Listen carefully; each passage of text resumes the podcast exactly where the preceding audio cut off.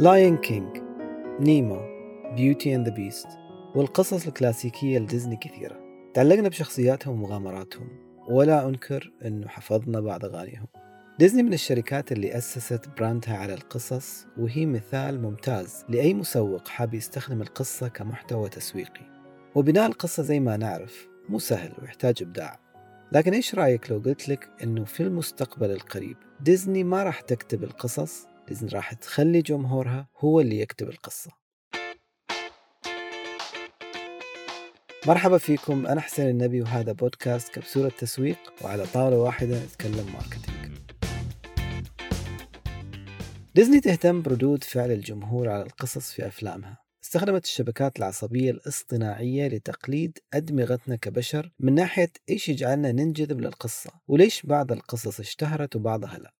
حتى تحاكي أدمغة البشر بطريقة تفكيرهم ومشاعرهم كان مصدرها في تدريب الشبكات العصبية هو بيانات موقع كورا المعروف بأكبر موقع لمجتمع الأسئلة والأجوبة. ولما نتحدث عن شبكات عصبية اصطناعية نقصد هنا الذكاء الاصطناعي أو ال Artificial Intelligence. الذكاء الاصطناعي بكل اختصار هو آلة تفكر مثل البشر. أول استخدام لها كان عن حاجة سياسية. في الحرب العالمية الثانية الألمان كانوا يستخدمون شفرات في رسائلهم والشفرات هذه متغيرة وكان صعب على الجيش الأمريكي أنه يفك الشفرات بكل رسالة جديدة. آلان تورينج عالم كمبيوتر ورياضيات قدر يطور آلة فك شفرات آلة إنيجما اللي استخدمت من قبل الجيش الألماني بوقت جدا قصير. هذه التقنية كانت تسمى ب The Turing Test وهذه كانت أول صورة لظهور الذكاء الاصطناعي. طبعا لو حاب تستمتع بقصة آلان تورينج واختراعه أنصحك تشاهد فيلم The Imitation Game. في عام 1998 استخدم الذكاء الاصطناعي لأول مرة في مجال التسويق تبنت أمازون في موقعها واللي كانت تقدم لكل عميل مقترح كتب تناسبه. اليوم نشوف سبوتيفاي تعطيك الأغاني اللي تناسب جوك ونتفلكس ترشح لك مسلسلات وأفلام حسب النوع اللي تحبه. هذه كلها قائمة على جمع بيانات المستهلك وتفسيرها. لكن اللي صار في 2013 الذكاء الاصطناعي صار يكتب تقارير وأخبار صحفية. الشركة التقنية Automated Insights نشرت 300 مليون محتوى مكتوب من قبل الآلة. تخيلوا كم كاتب بشري ممكن ينتجون نفس هذا العدد. الذكاء الاصطناعي تطور بشكل كبير في السنوات الأخيرة.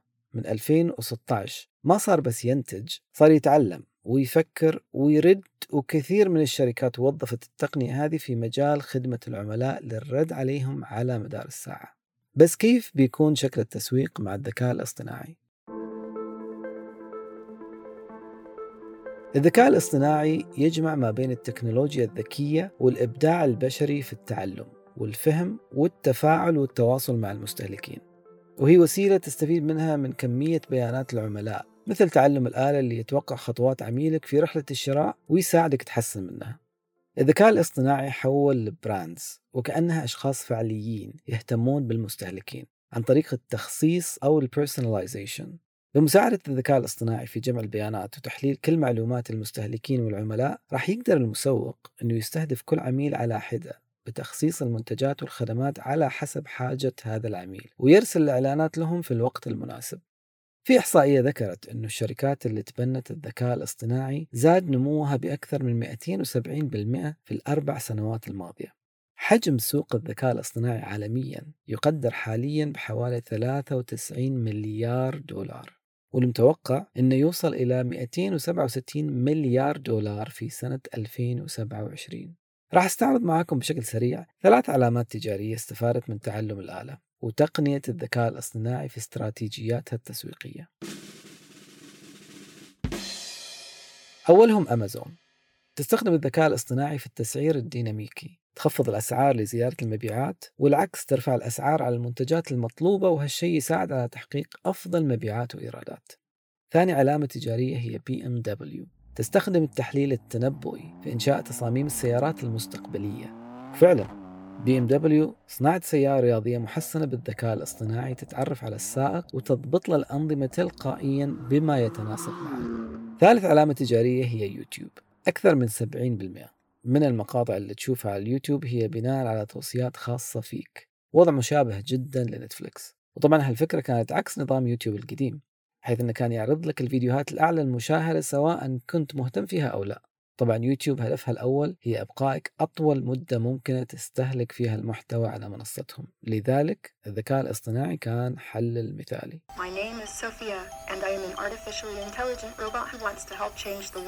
وطبعا ما ننسى منصات كثيرة من التواصل الاجتماعي مثل تيك توك وإنستغرام وفيسبوك اللي تستخدم ال AI في أنظمتها. طيب الآن أنا كمسوق كيف أطور في عالم التسويق من خلال الذكاء الاصطناعي؟ في طرق راح تغير فيها الذكاء الاصطناعي أو يغير فيها الذكاء الاصطناعي مستقبل التسويق. أول شيء كتابة وإنشاء المحتوى.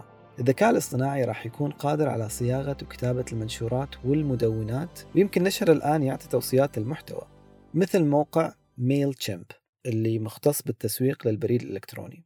اللي يستخدمون ميل تشيمب راح يلاحظون أنه بعد إرسال أي حملة بريدية في التقرير راح تظهر خانة تقييم المحتوى.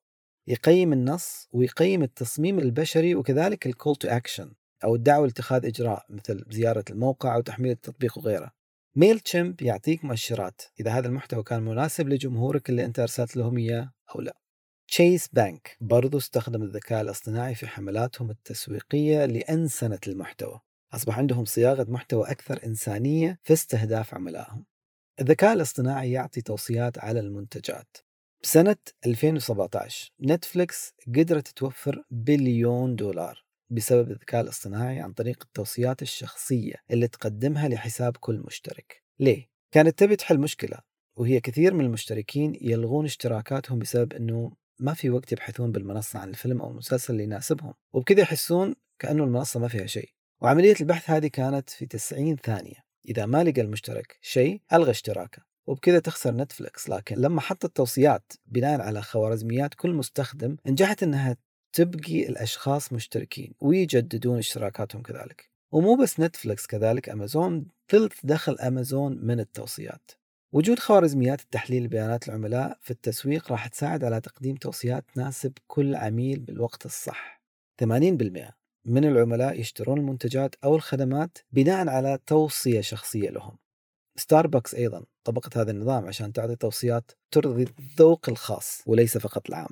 ثالث شيء تحسين تجربة العميل ال customer experience الكثير الكثير من الأمثلة اللي ممكن يستخدم فيها الذكاء الاصطناعي في تحسين ال customer experience بس أذكر لكم مثال من علي بابا. فتحوا لهم محل للملابس في هونغ كونغ معزز بتقنية الذكاء الاصطناعي. يعطيك توصيات بمجرد ما تلمس أي قطعة ويظهر لك القطعة المناسبة مع هذه القطعة على مرايا ذكية.